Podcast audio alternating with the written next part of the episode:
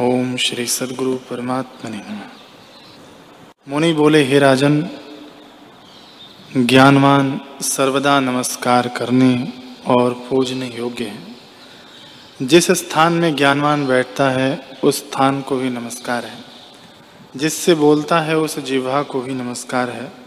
जिस पर ज्ञानवान दृष्टि डालता है, उसको भी नमस्कार है। वह सबका आश्रय है। हे राजन जैसे ज्ञानवान की दृष्टि से आनंद मिलता है, वैसे ही आनंद, तप, दान और यज्ञ आदि कर्मों से भी नहीं मिलता। ऐसी दृष्टि और किसी की नहीं होती, जैसी संत की दृष्टि है। वह ऐसे आनंद को पाता है जिसमें वाणी की गति नहीं। जो पुरुष संत की दृष्टि को पाकर सुखी होता है, उससे लोग दुख नहीं पाते और लोगों से वह दुखी नहीं होता। वह न किसी का भय करता है, न किसी का हर्ष करता है।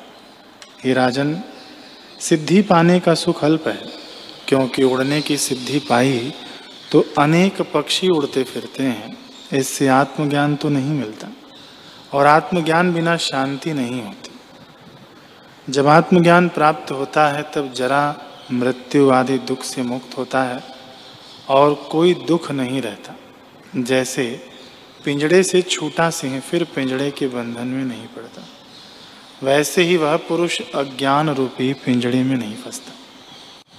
हे राजन, इससे तू आत्मा की भावना कर, जिससे तेरे दुख नष्ट हो जाए।